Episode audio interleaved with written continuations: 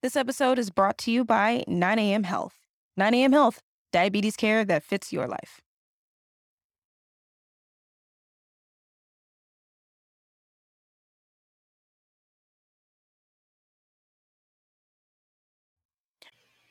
What's up, guys? Welcome back for another episode of Healing in Hindsight. It is the official first guest episode, and I'm really excited. It is with the lovely Britt Olson. And if you've been following for a minute, I actually did my very first guest episode with her on her podcast, Loving Your Own Soul. And it was a great conversation. It was right before I launched season one. Since then, I've done an Instagram live with her just to catch up. So I'm really excited to have her now be on the show and just to pick her brain. She is not only a podcast host, but a business owner of her own health and wellness coaching platform, Ambu Wellness. It is a beautiful community, and she also has a self paced course, which I have personally taken and have gotten so many great nuggets and things. And she loves to combine Eastern medicine philosophy with Western medicine philosophy and just bring you to a place where you have balance in your life and without super heavy restrictions or anything like that. Just providing a lot of insight tools and things for you to be able to optimize your health in the best way that suits you. So, super excited for this conversation with Britt. I feel like it definitely helped me a lot. I hope it helps you. And be sure to check out her services and offerings. She's doing a deal where um, her prices will be going up in April, I believe the 16th, but you can lock in her current rate now. And if you need some time, like four weeks or so before you can actually engage in those sessions with her, you can still keep that price even if you start at a later date. So don't miss out here's this conversation with Britt. It's going to be super awesome, super powerful, and I'm really excited to know what you guys think. Let's do it.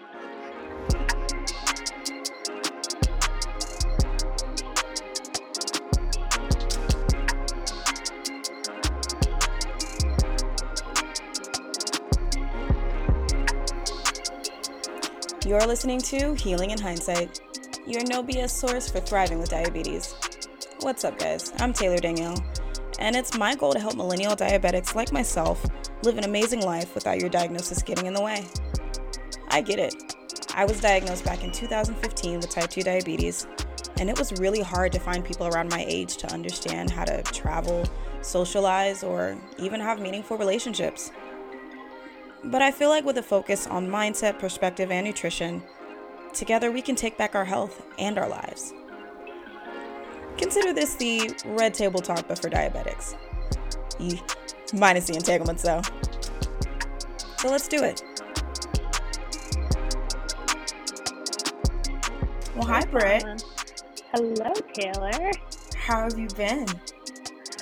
I have been so so good. It's so funny. I still I don't know if you feel this at all or not, but just with everything that's transpired in the last year, I still have this mm-hmm. little bit of guilt around saying how good I feel, but to be honest, like fantastic. Life is really good right now. Can't complain. No, that's great. I think I think we don't do that enough. I think we kind of have this expectation sometimes that when at least with with the past year being what it is, it's almost like, "Hey, how are you doing?" Shit is bad. And it's just like, "Oh, that's that sucks. Like, let's talk about it. So I think we're at a point where like we expect bad news nowadays just because last year it just seemed like it never stopped. So, no, absolutely. I think uh, we should always speak to when we're feeling good. And if not, I feel like if someone isn't feeling good, we can't make that person feel bad for being in a good spot. So I'm glad you're, you're doing great. That's, agree. Yeah, we need awesome. more transparency in the world. Way more. Sure. Way more. It, it just makes life a lot easier. That's why I don't like to do courtesy ask. Like if I'm asking how you're doing, I legit want you to tell me how you're doing. I'm I'm mentally preparing mm-hmm. space to receive that. Otherwise, I wouldn't ask. Like, just, I hate that we've turned a lot of things into just courtesy stuff with the expectation of like, please don't tell me your life story because I didn't want to hear it. Gosh, so, absolutely, so more we could have a whole conversation on that. whole conversation on that. That's that's that's a episode whatever down the line. so for those of you who don't know, or if you didn't take the time to listen to my guest episode, Britt was my first podcast, like literally ever. I was in the process of creating season one, And through a mutual uh, Facebook group that we're in, she was looking for guests. I was looking for experience, honestly. I just didn't know what to expect. And we had a really good conversation. So I will definitely link to that. But she is also a podcast host. And I think what I love most about your show is I love the solo ones where it feels like I'm just literally sitting mm-hmm. in front of you and you're just kind of sharing things. And the music that you have in the background, I might steal that because I felt like I was about to go into a meditation almost. Just listening to it, it was so soothing. It was so Thank soothing. You. So I would love for you to just share a little bit about yourself because I know you're not just a podcaster. And then we'll get into a couple of interesting questions I'd like to ask you. Yeah, absolutely. Thank you so much for that, by the way. My little kind of mini solo episodes where I just kind of riff on a particular topic have gotten a lot of really nice feedback. So I appreciate yeah. that. But I am Britt Olson. I consider myself to be a leader in holistic and intuitive wellness. And within that, I'm a certified health coach through the Institute for Integrative Nutrition. I have my podcast, as you just mentioned, Loving Your Own Soul. And I actually last week just got my Reiki level one and two education. So that's going to be fun. I've always had this calling to do my own, well, to practice energy healing, but then I feel intuitively that there might be something unique inside of me that'll kind of come out with that. Yeah. And I also just started my online yoga teacher training this week with a group called Soul Work, and it's been something I've wanted to do for a while now. But what I love about this program with Soul Work, which you would love to have the founder on your podcast. Oh, yeah. Side note. But they do Ooh. a lot with trauma informed training and mm. diversity and inclusivity and really bringing yoga away from the way it's kind of stemmed to like the 40 year old white woman and hot yoga and getting it back sure. to the roots of the ancientness of yoga and the true practice and within the breath, within the body, and then how to really bring yoga into communities, all communities around the yeah. world. So, side note, it's an incredible program. You should look into it. I can connect yeah. you with the founder. I think you'd appreciate her lifestyle a lot. That's awesome. So two things. I I've done an energy clearing, but it was only one, one twice.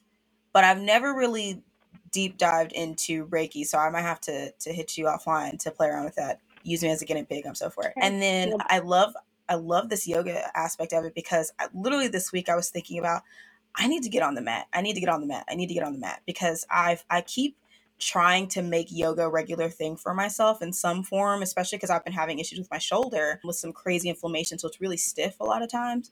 And mm-hmm. so I'm just like, I think I, I have moments where I get nervous because I'm doing it at home and I want to make sure I'm doing the form right because I don't want to get in the mm-hmm. habit of doing it incorrectly and then I'm injuring myself, whatever. But I'm also very leery about going to studios still. so I'm just like, I'm just running into a middle. But every time that I have started different sequences and things like that, I do feel really good.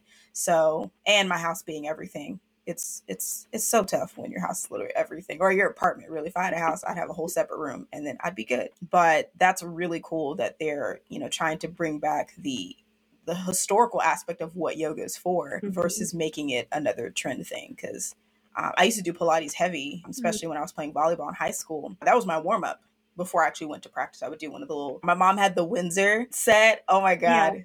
she had the Winsor set, and I used to do the 20 minute one every morning before practice. And probably one of the best, I'd say the best shape that I was in of just like being so physically mm-hmm. healthy because I was really taking that time. So I do still love Pilates, but I just just getting back on the mat in general has been a struggle because I'm just like my dogs won't leave me alone. I, this whole year has made it so hard on me with them because now they're just used to me being here and right. I cannot go anywhere. I can't do anything. If I leave the house, they started having accidents in the house if I leave for too long, even if I walk them several times a day. I'm like, y'all are really trying to trap me in this house with you. Yeah. like, no. I so feel for animals of the last year because it's just totally like shifted their reality where they're like, mm-hmm. oh, you're with me all the time. Okay. Yeah. Our pack is within these four walls and we don't go anywhere. And then it's like yeah. when we do start merging back into society, they're like, what is going on? Like, you're not supposed to leave. I thought we were, I thought this was the new normal.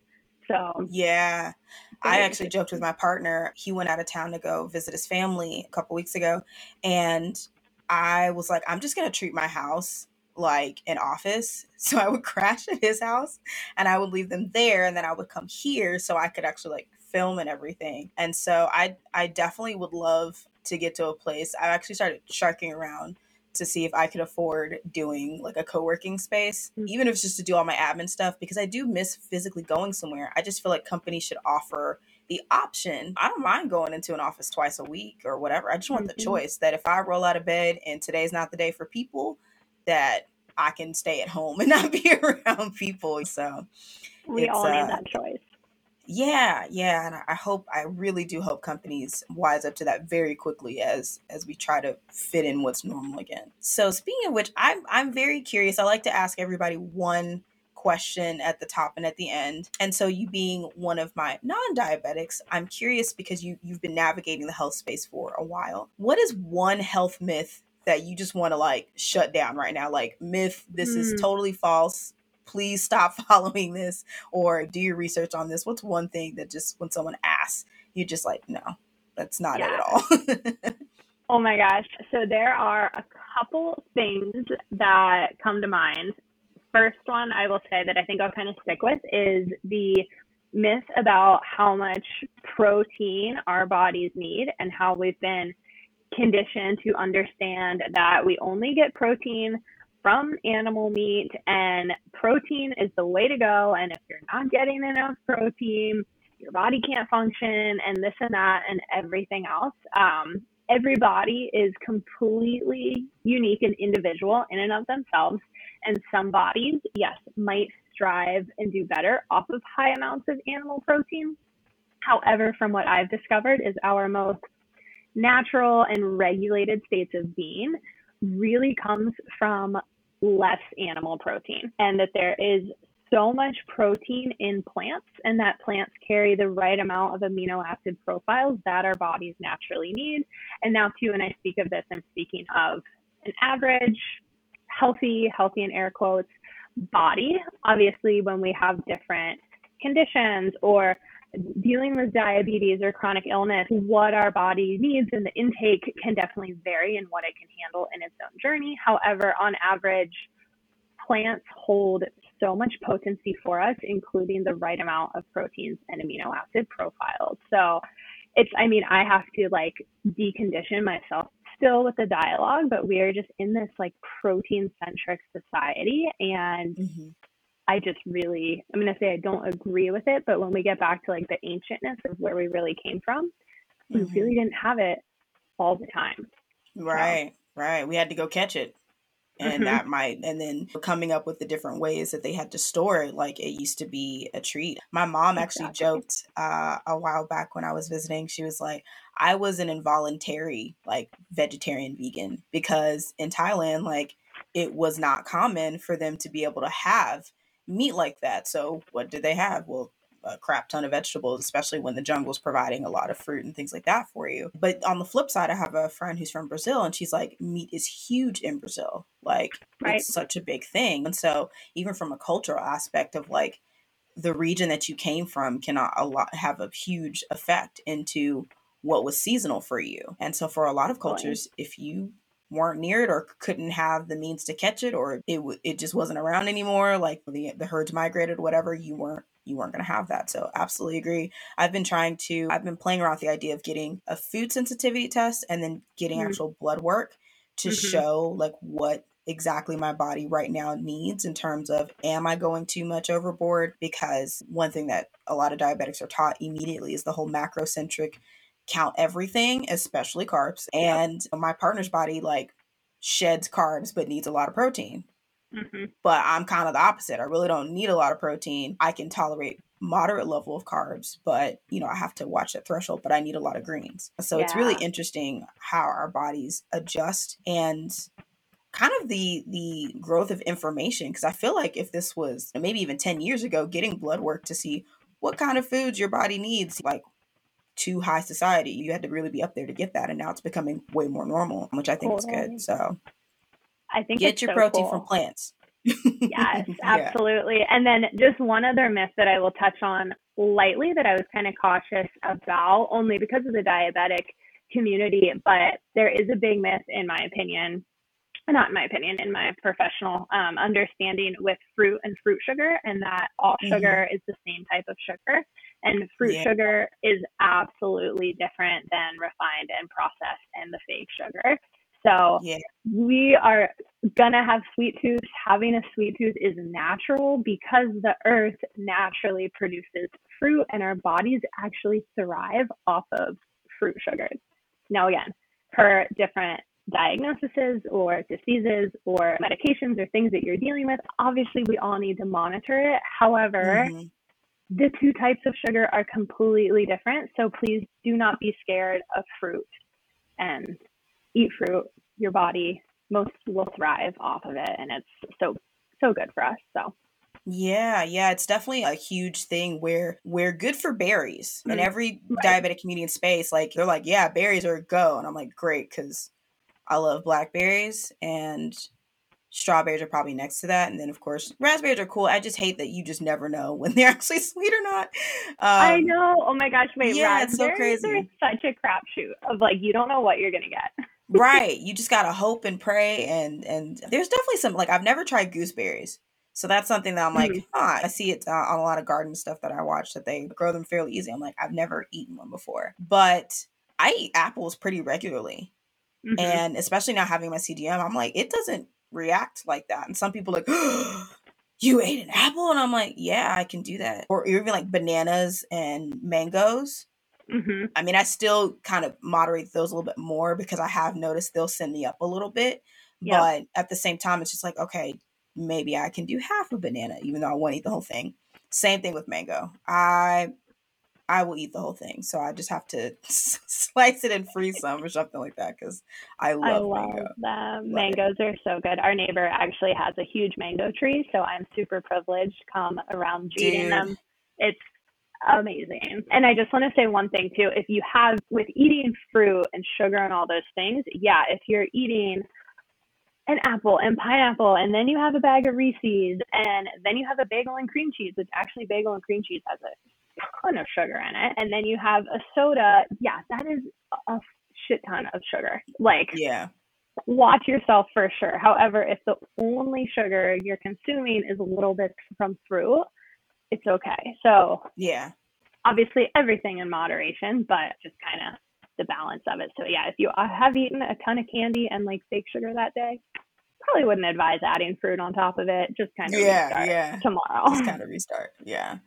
Totally. So I would love to hear more about your second. I, I consider like your second business, I guess you yeah. could say, because I know you have your podcast too. So I'd love to hear about your second business, and that's your your coaching and wellness community that I'm graciously a part of and how you kind of wanted to start that because I think you were still putting it together when we first started communicating and then later on it came out and I'm like dude this is really exciting so I would love to hear more about um, why you wanted to start it and kind of what your philosophy is with it.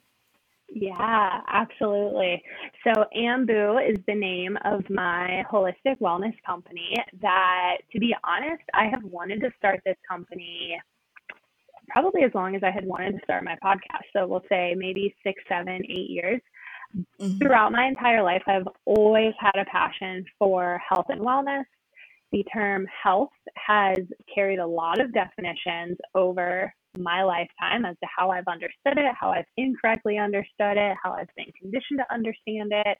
So I've definitely had my own kind of wounded healer journey in that aspect of really not treating myself with respect and allowing external factors to really influence me, my day to day, what I was doing, what I was putting in my body, my environment, all the things. And I've seen myself swing to the other side of the pendulum of being completely out of balance, fully disconnected, just completely not myself. Now back to the other side of the pendulum of really being that vibrant, soulful, true to my truest nature. So, hmm. with my wellness company, food is huge. I truly believe in the power of food and nutrients, and also giving people the tools to understand the why behind like fruits and vegetables and whole grains and that it's so much more than just oh eat your vegetables because like i was told that my whole life and i was like okay there's no substance to this like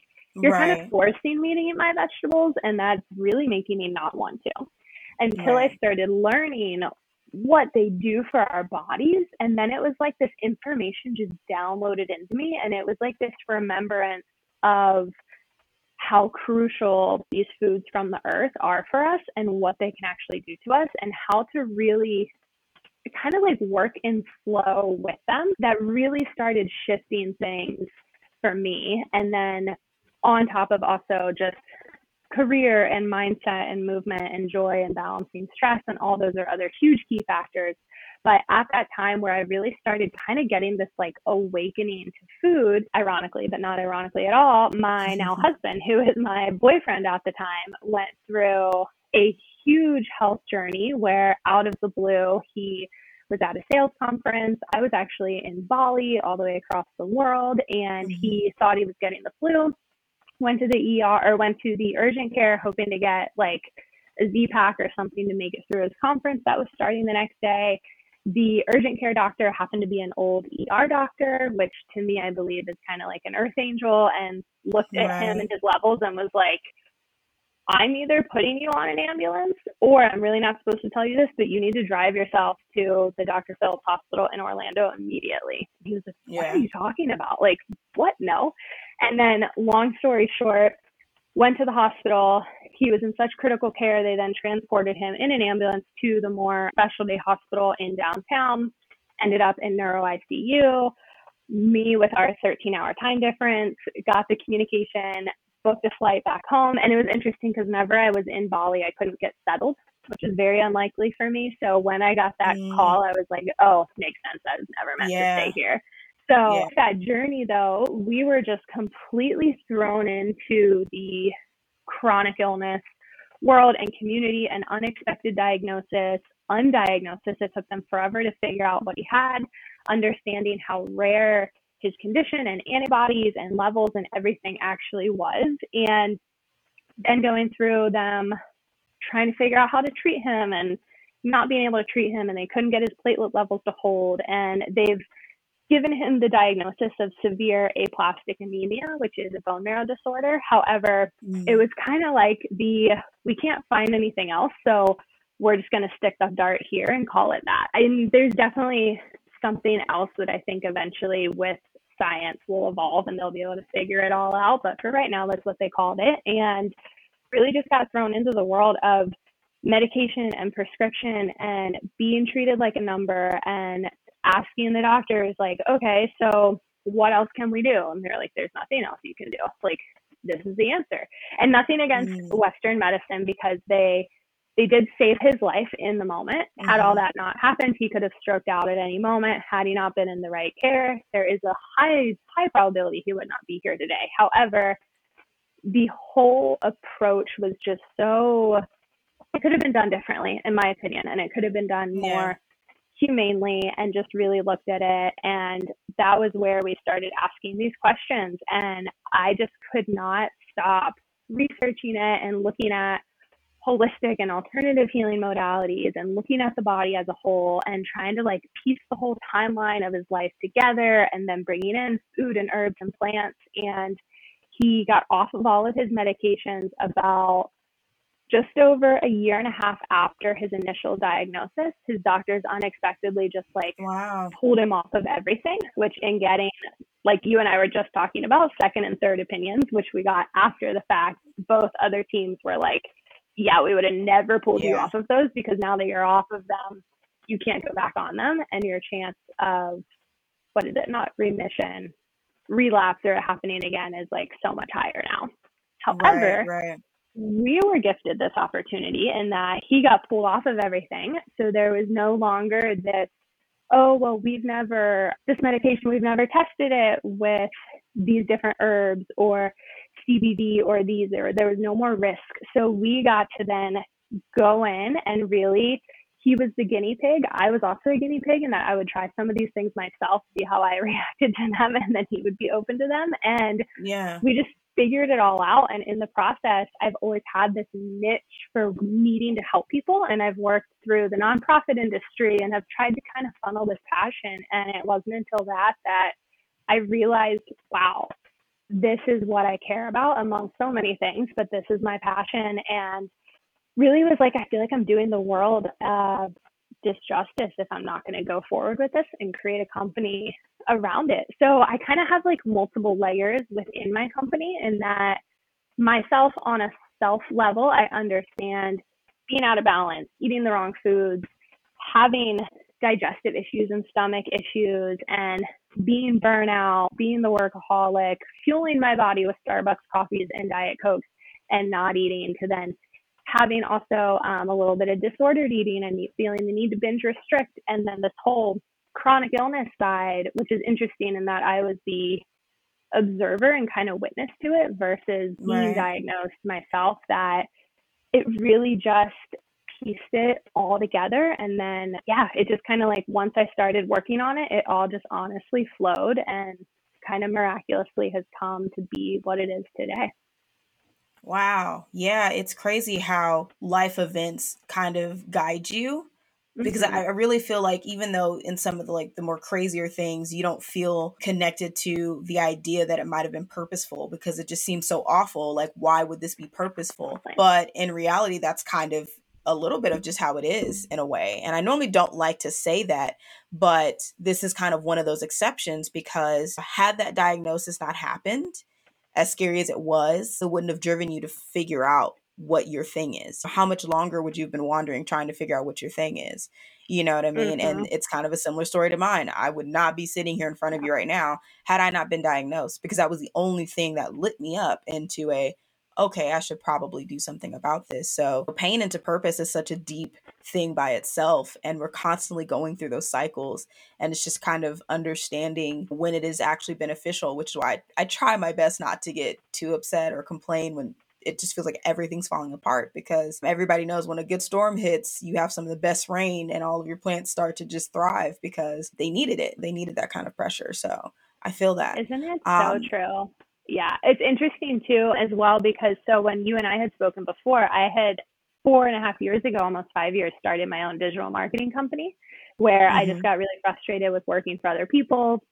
I was like, this is, I'm meant to be an entrepreneur. Who am I like kidding by now? And I did that. And that really taught me how to work for myself. However, in January of 2020, ahead of COVID, I was discovered unexpectedly through a notification that we were in a massive trademark infringement with a huge national company that oh, wow. I had no I no clue that we were and did not have the um, best legal team on their side and they wanted me out for what would take me probably my whole life to ever try to accumulate and pay back. Wow. Luckily worked through it and then the pandemic hit and everything. So it was like I also then suddenly, because I knew what I wanted to do, but I wasn't fully acting on it, literally mm-hmm. got everything stripped away from me. It was like the whole universe was shouting at me. And it's like, if you're not going to do this, we are going to force you into this somehow. Right.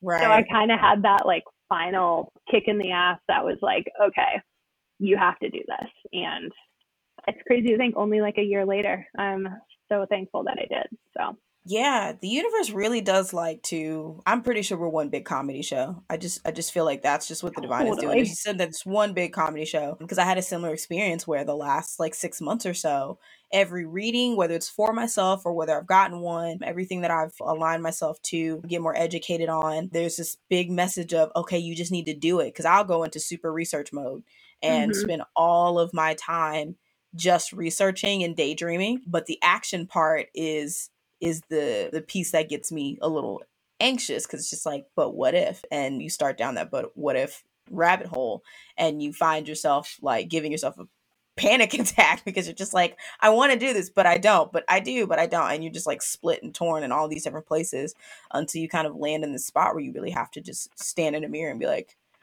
okay Mm-hmm. Even if it's crazy, even if my therapist actually said it to me last week, she's like, going for stuff might not always seem practical. It might mm-hmm. not always make sense, especially to other people, when you decide, I'm just going to leap in and do it. Because if I don't leap in, I won't do anything at all. So it's, it's really interesting how things just line up in a way of like, I keep trying to tell you, but you clearly enjoy roughing it.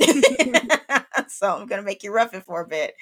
It's just like, I I'm trying to listen more because we have to do that again. We don't have to do that. yeah. Um, so in that kind of same vein, I would love to just pick your brain a little bit for me, but also for others, because this is something that is so prevalent in the community. A lot of the Facebook groups that I'm in, I'm seeing these posts a lot of, oh my God, I ate this, or oh my God, I ate that. Hell, last night I had some Doritos and some sour gummy worms. I don't feel bad about it, but you know, there was a time where I would just tear myself apart because it's like okay you know what you have what your condition is mm-hmm. but we feel so defeated because we have to have this restricted lifestyle it almost feels like that whenever you fall off it's so hard to reset and go forward with a positive mindset because sometimes a lot of us just repeat that same cycle of I'll do okay for a couple of days and then oh man, it's movie night and all the snacks are around and I don't want to like be rude and not like eat some snacks that somebody's serving or whatever. And great, now I feel shitty about myself because I ate this. Oh God, I checked my blood sugar and it's through the roof. Like you knew. And so I would love just from your professional expertise of like, how do you give yourself that space? How do you how do you come to terms with the fact that it's okay that this moment has happened? You just need to kind of keep redirecting yourself to flow in the way that you're supposed to, at least for now, because I truly believe in food freedom. I don't feel anybody should be restricted, but I understand sometimes you temporarily need to so your body can reset and kind of get back into the raw space to be able to go forward. So I, I would just love to know what your take is on how do we get back whenever we've kind of veered off track. Yeah, 100%. So a couple things that I want to say on this. Number one, kind of also tailing off of what you were also talking about earlier with taking action and how you go down that kind of what if spiral.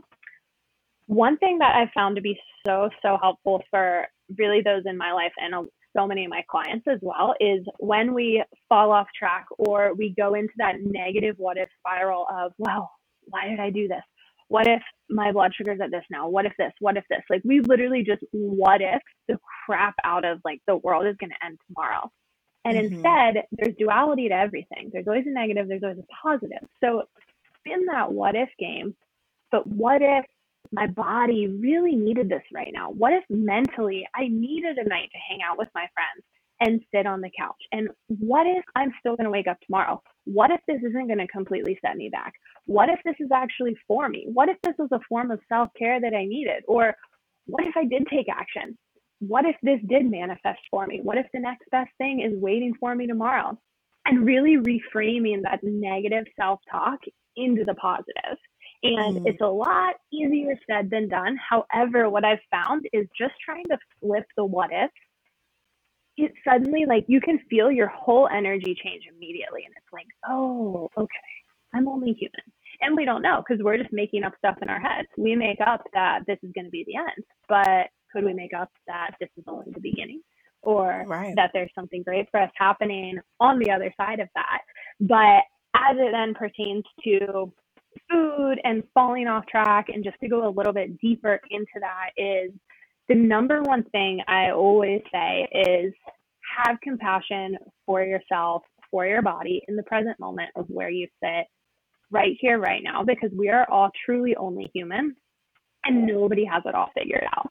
And even the people on Instagram who are maybe a chronic illness survivor and are posting how healthy they eat and all these things they do, I guarantee you that behind the scenes, they still have a night where they sit on the couch and they eat the pizza and they eat the candy because we are all human.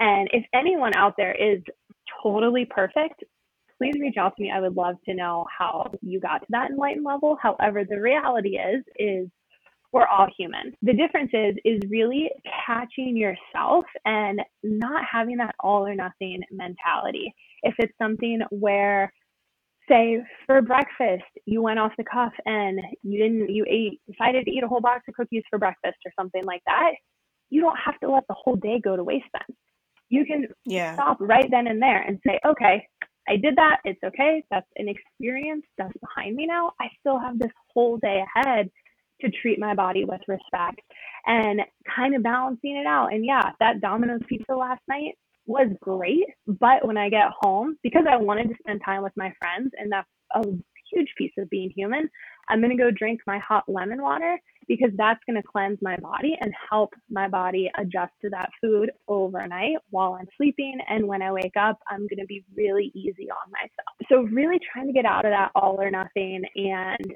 just taking life so seriously. But at the same time, as it pertains, because we are, and also too, like when we need comfort, comfort food is totally okay.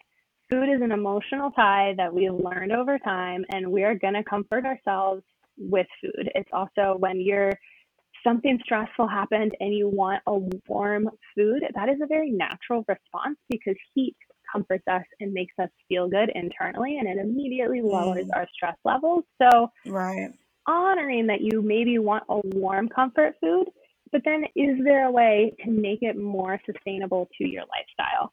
Can instead of the bowl of refined white flour pasta with a whole bunch of processed meatballs and spaghetti sauce that's filled with sugar and all the things, can you instead transition that to a gluten free brown rice pasta? And making your own tomato sauce without any sugar is actually super easy. Obviously, I know there's a little bit in tomatoes, but why like store bought tomato sauce is filled with so much sugar is honestly beyond me because it's super simple if you have a blender to make your own. Sure. So kind of figuring out where can you meet in the middle and find balance and know that there are certain things that we are going to crave and want, but to also check yourself because sometimes in certain moments, a craving can also be a craving for something else.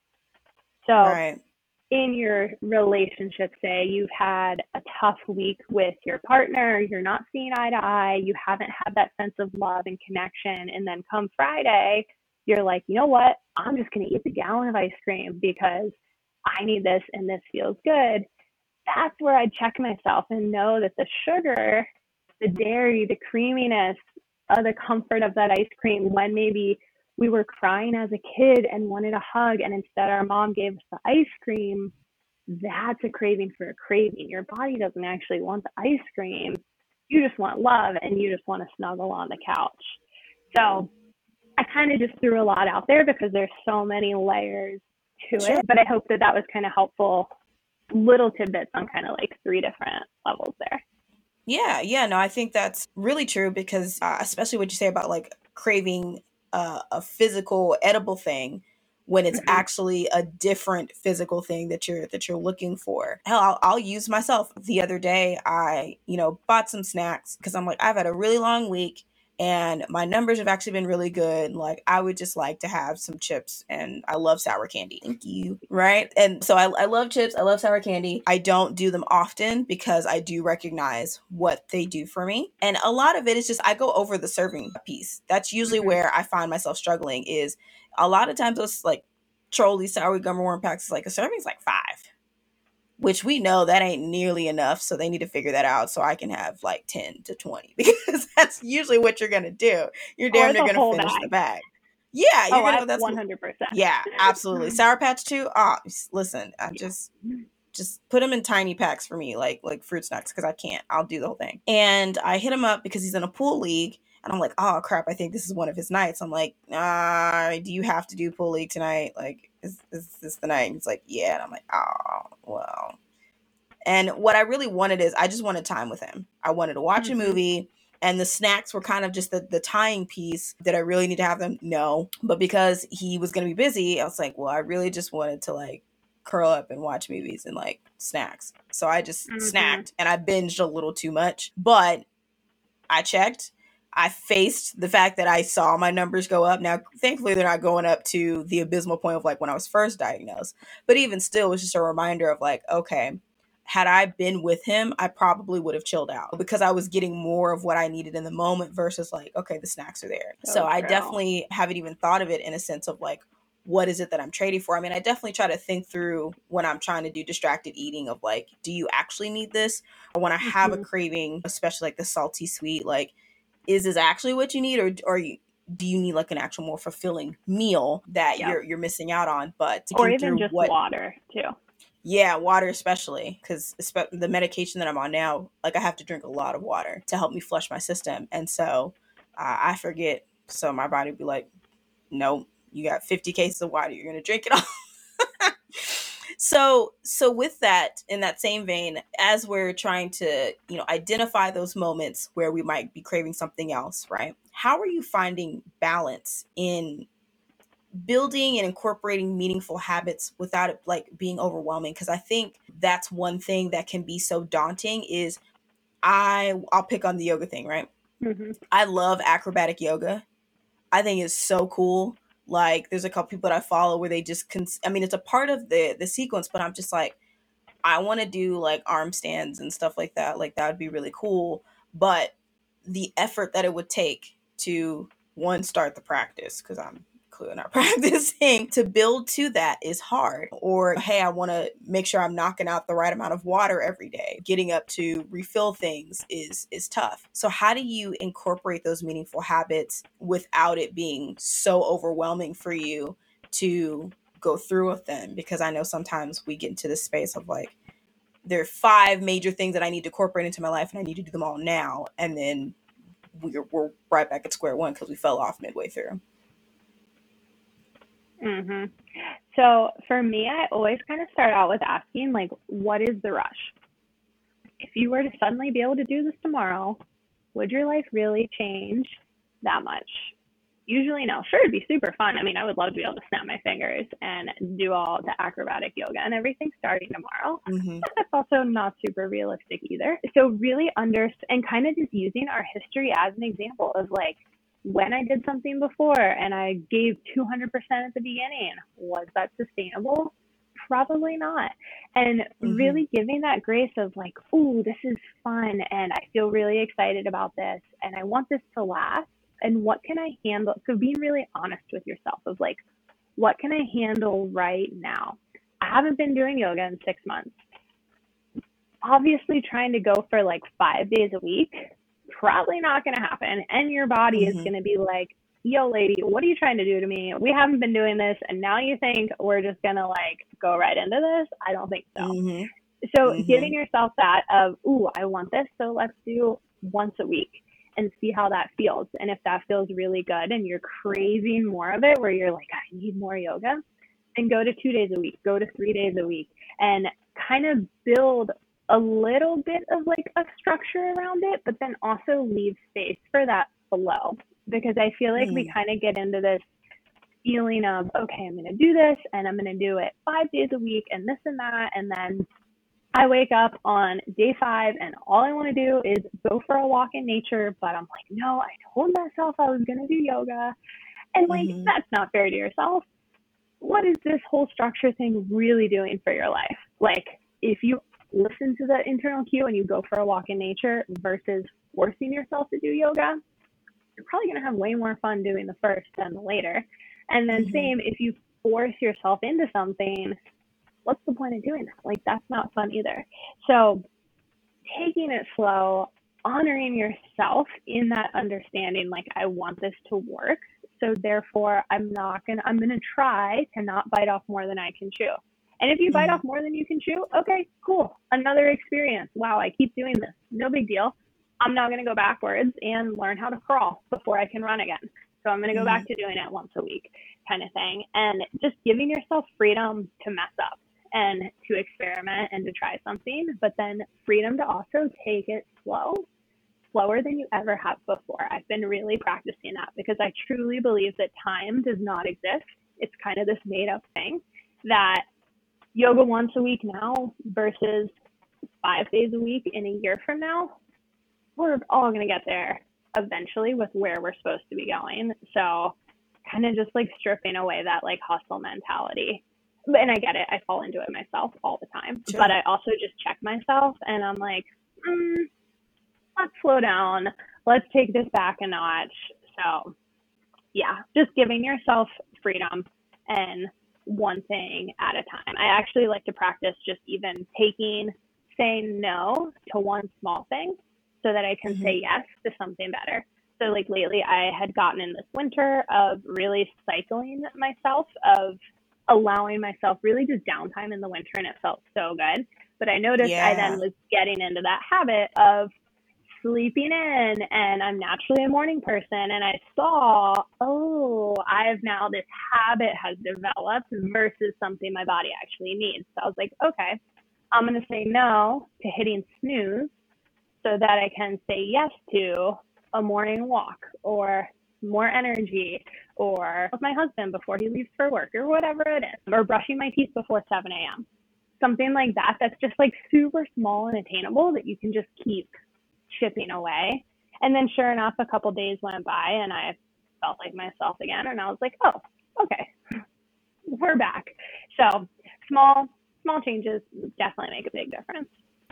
Yeah, I really do feel that, especially what you said, like giving yourself downtime in the, in the winter. I was taking a class through a self care society a Danica mm. Brush's membership. Cool. Love, love that. Definitely check it out. And one of the instructors, the class that she was talking about that day was like figuring out what your your physical season is mm. and then mapping out what that season looks like so then you can tell your support system hey for the next couple weeks i might be going into i call it hermit crab mode when i'm when i tell yep. everybody like i just need a minute if i don't respond all the time it's not you it's me i'm not saying don't invite me to things but i may say no a lot more this these next couple weeks stuff like that and it really hit home because i'm like we we've generationally surrounding everything through physical seasons of what is nature doing but mm-hmm. how often have we paid attention to what our physical season is of like this might be summertime for me right I, I, am a winter baby so i really do feel like i'm kind of aligned in that when winter comes for me it's actually between that like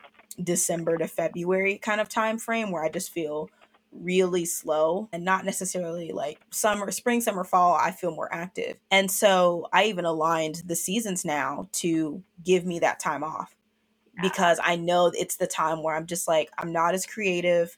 I'm, my body feels like it's hibernating. It's just taking this period of like really slow rest and reset. But like you said, I still get up in the mornings not to lose that because there have been moments where I've like caught myself sleeping in way too much, even though I have 50 alarms but I'm like snoozing all of them because I've allowed my body to kind of overtake the driver's seat, if you will. And mm-hmm. it's like, mm-hmm. no, just lay here. You're so drowsy. And it's like, I haven't had any Benadryl at all. Why do I feel like this? And so yeah. being able to say, no, no, I get it. Sleeping all day sometimes sounds like a dream, but how about we get up and we find a different way to be in a restful state? So I definitely like that, which kind of leads me to my next question. So we've got the building in habits slowly, giving us ourselves compassion when we fall off. But I think the the at least in my opinion, the core thing of how to have all of those things is the mindset is ensuring that your what do I call it? Like your command center in your head, if you will, is so fine tuned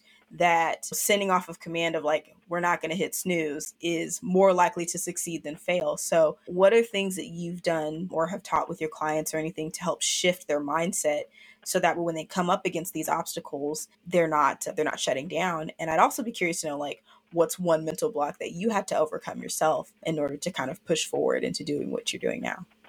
Yeah, absolutely. Such a fun question. So it's so funny because such a good segue because I was going to say, with all this, awareness is really key here. And mm-hmm. it's really hard to take action until we have awareness. And yeah. awareness, sometimes you might just even be noticing, like start paying attention if some if life isn't driving the way you want it to, just start kind of watching your life and understanding, oh, I do do this. You're right. I have been hitting snooze five times and lazily, quote unquote, I don't really believe in the word lazy, but doing myself a, you know, injustice by not getting out of bed and things like that. And with that, my day doesn't shape up as good. I don't feel as good in the morning. It takes me longer to start my day. I don't feel as productive and just kind of start watching these patterns and habits and you don't have to change them right away by any means but if you can at least take note of them and bring awareness to the forefront that's where you can then start thinking about okay, do I want to change this? How much maybe does this matter to me? How much do I care about this? How much do I want to change this? And then also, we were talking about that like, what if, what would happen if I did change this? Could my mm. life improve if I did change this? And is this something that in my true nature, do I really want to be this way? Maybe not. Maybe time and place for everything, like hibernating in the winter. Fully believe in that. Full component of that, 100%.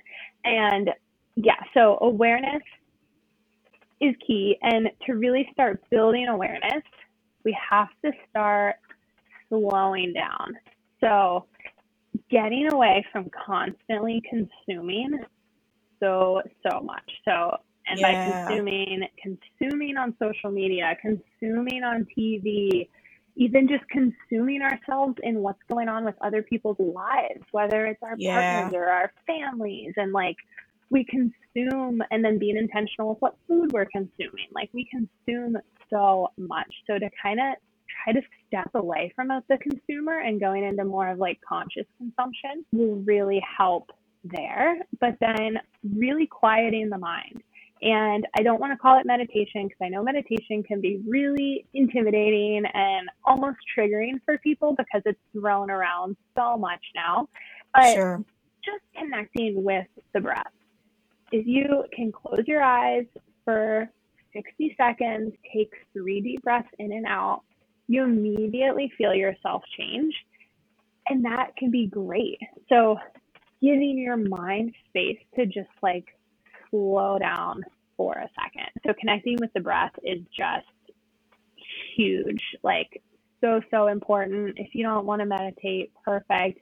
But meditating can also be just forms of mindfulness and consciousness that can kind of work right. that awareness muscle. So, as we're talking about consuming and things like that, if, say, when you're working from home, I love to play music. I have friends of mine who will play podcasts while they work. I cannot focus and have someone else talking at the same time. I actually can't right. really do any music with lyrics. So if you feel just really rattled, like look at what you're doing and maybe turn some things off. Like if you're working and you play podcasts or music and you find that you have really high levels of anxiety, see what it would feel like to work in a quiet space or maybe adjust it or even as simple just to like shift that energy. I was just doing an interview, interviewing someone right before hours and I had like a 15 minute break in between and I was like I need to kind of like shake this off so I can be present so I just went and stood outside I think maybe 2 minutes max probably even 30 seconds like put my feet in the grass because that's available to me felt the wind on my face and just kind of was like okay take a minute now I can come back.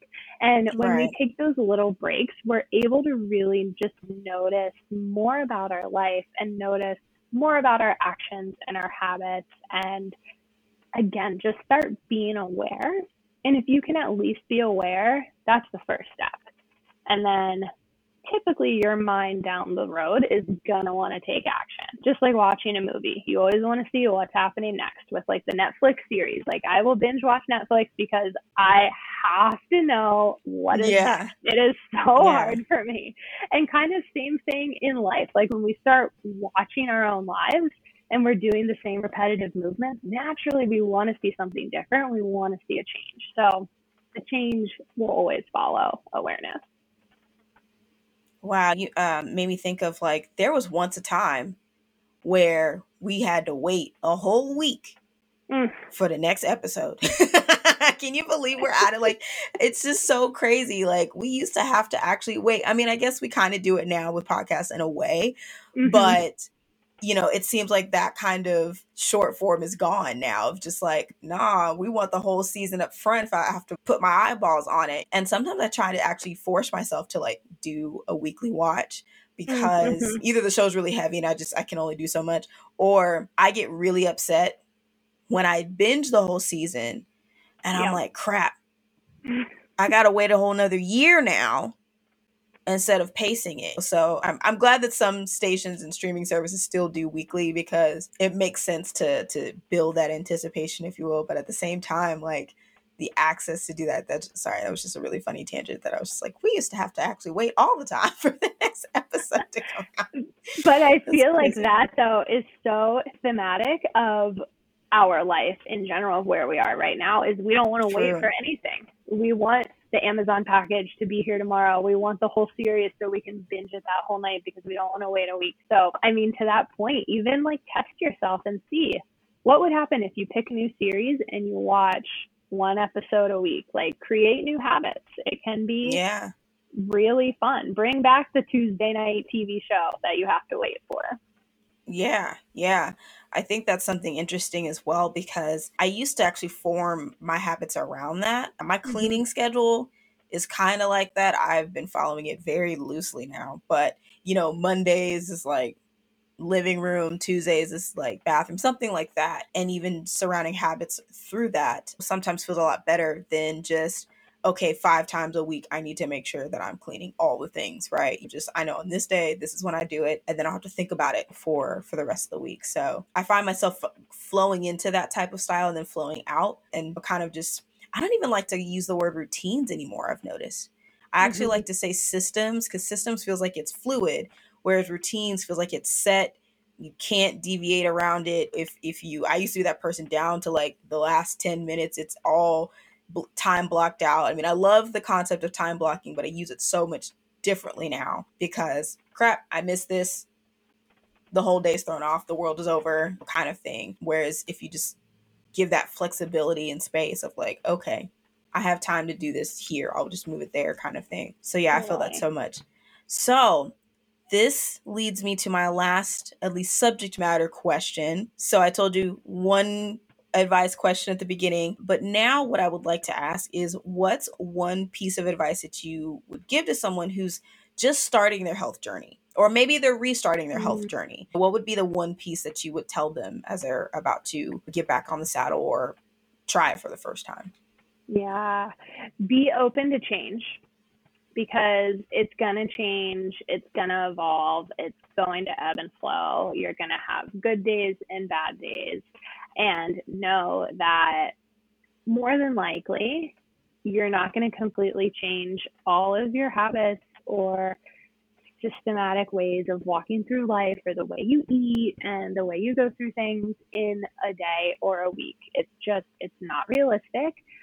But mm-hmm. with being open to change, enjoy the journey, allow it to be fun.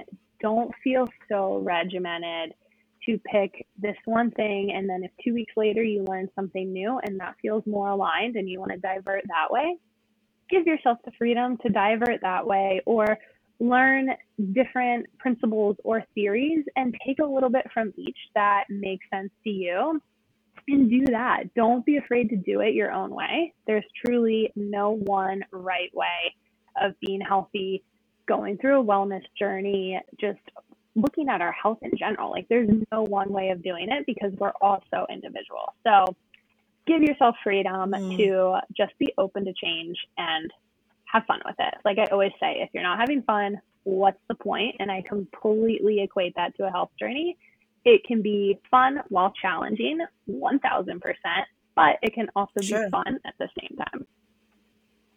Yeah, I think I found it interesting. I did the paleo diet like mm. four or five years ago, and I did it for about nine months straight. And now the first three days was brutal because the withdrawals were real, just yep. because I just did not understand how much processed stuff that I had. And so I had to start like moving things out. I was like, oh my God, I'm like giving everything away to my roommates because I'm just like, I just, I consumed so many box refined processed stuff.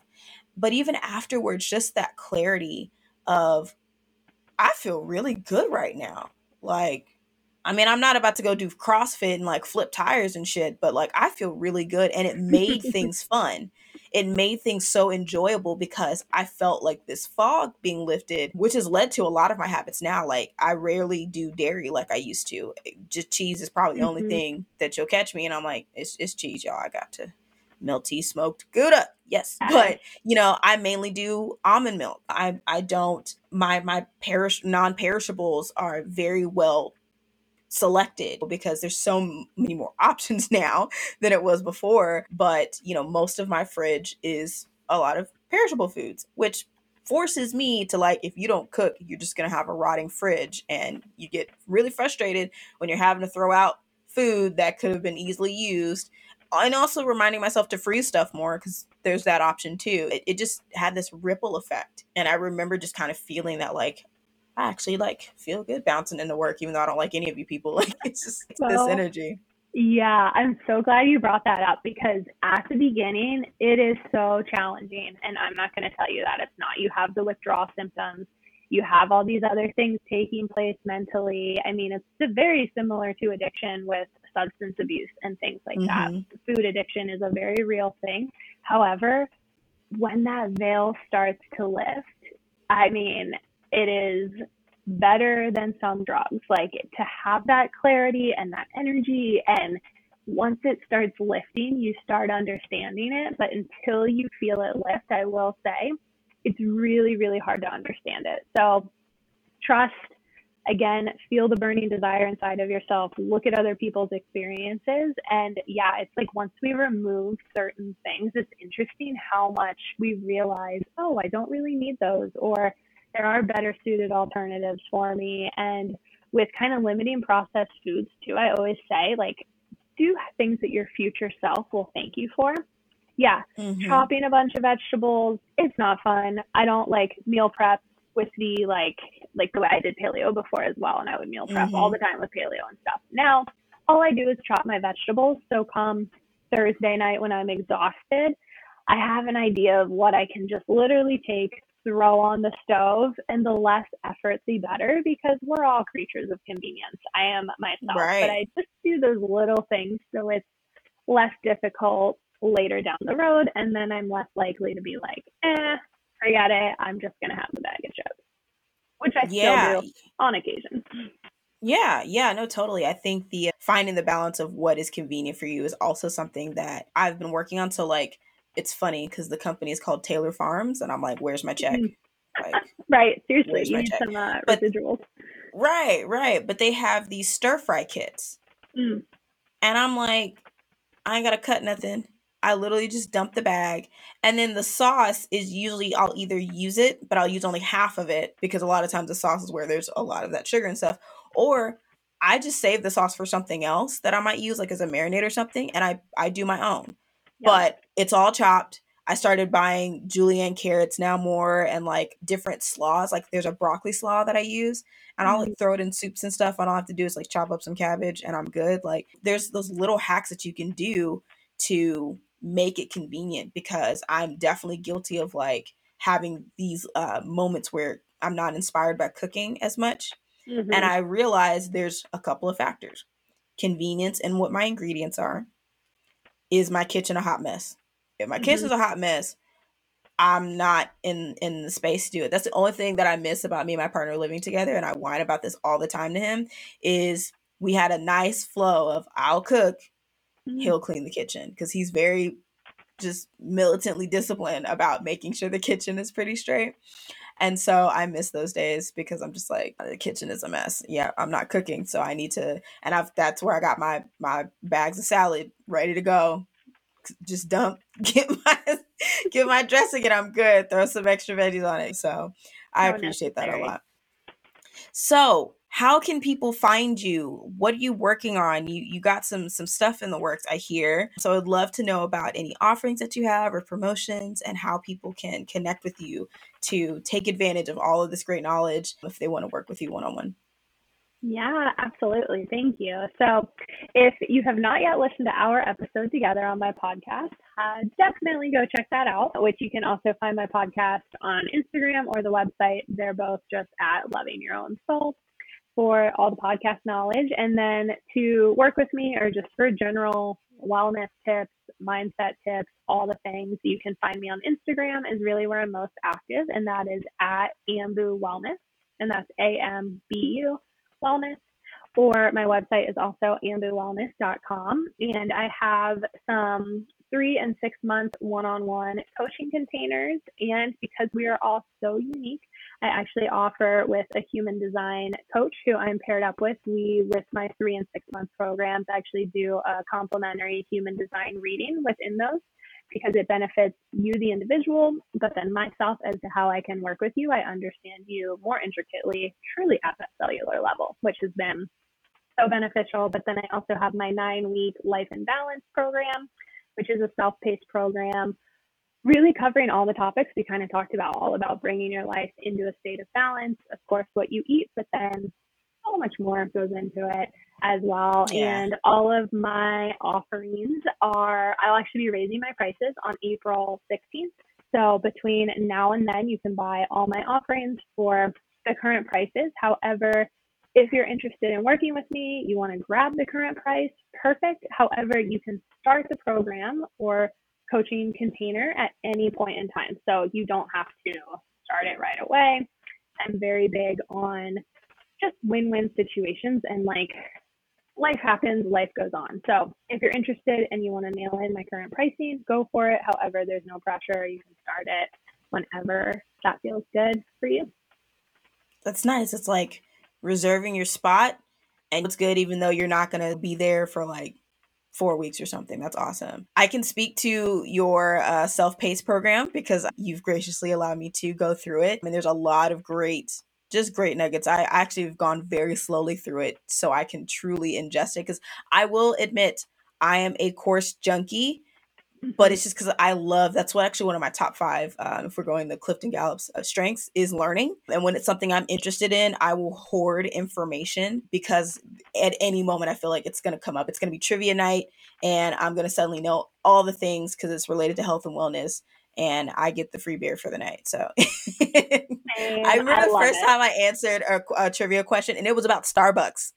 It was what their largest cup size is, and I was like, I know this because I get them all the time, and I felt really accomplished with myself. I was like, I love that. I'm a course junkie. I have to check myself, and I'm like, okay, yeah, I really need to take in more right now. Thank you. Right, right. Especially yeah. those big bundles that come out. I've I did two of them, and I'm still working through a lot of that content because it's just like there's so much and some of it doesn't apply right now some of it applies later so they had that that wellness one that came out a while ago i had to i had to graciously say no because i was this close but i'm just like Same. this is i wanted to do this, it too it's like this is not the time to go on a deep soul journey just yet you just came out of one now it's just to, the daily practice thing and then we'll have a break where you can do it again because I, I don't need to be falling apart in the middle of a podcast because I'm doing so much intense shadow work. I can't, I can't function.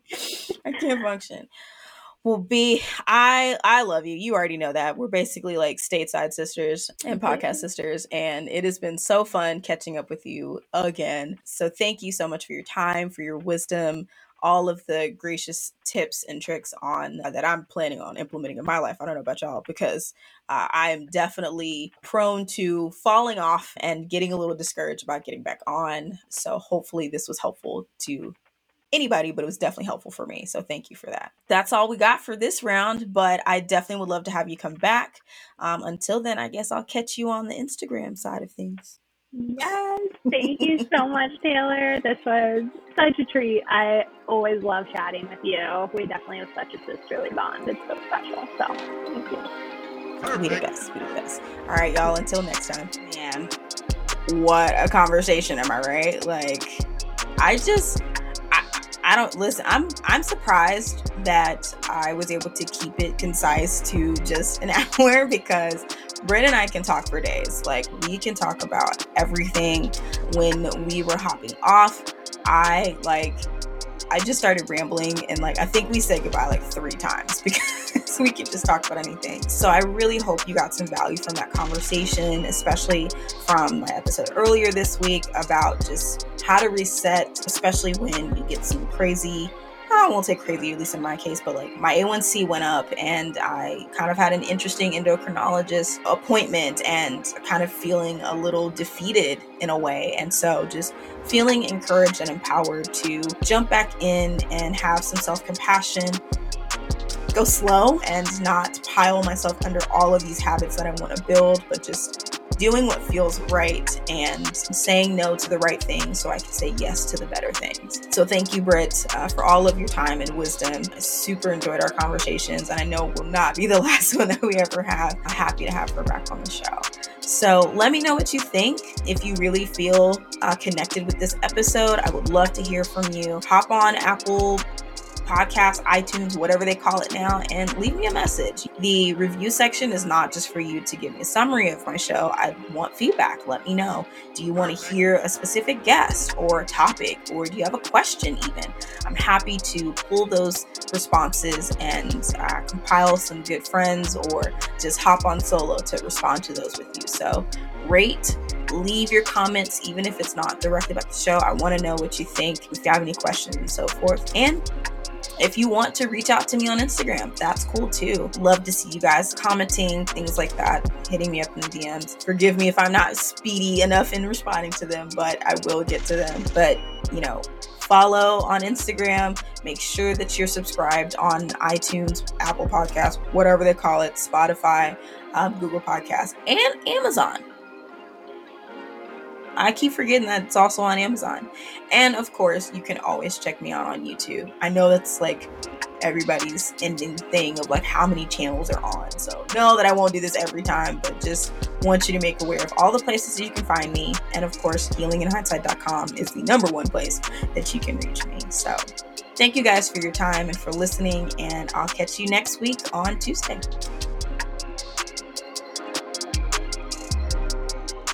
Coming up next time on Healing in Hindsight, I think we often try to look at the positive beliefs and then the negative beliefs kind of just stay by the wayside. We try not to acknowledge them because by acknowledging them, it shows that we are playing a role in our own progress.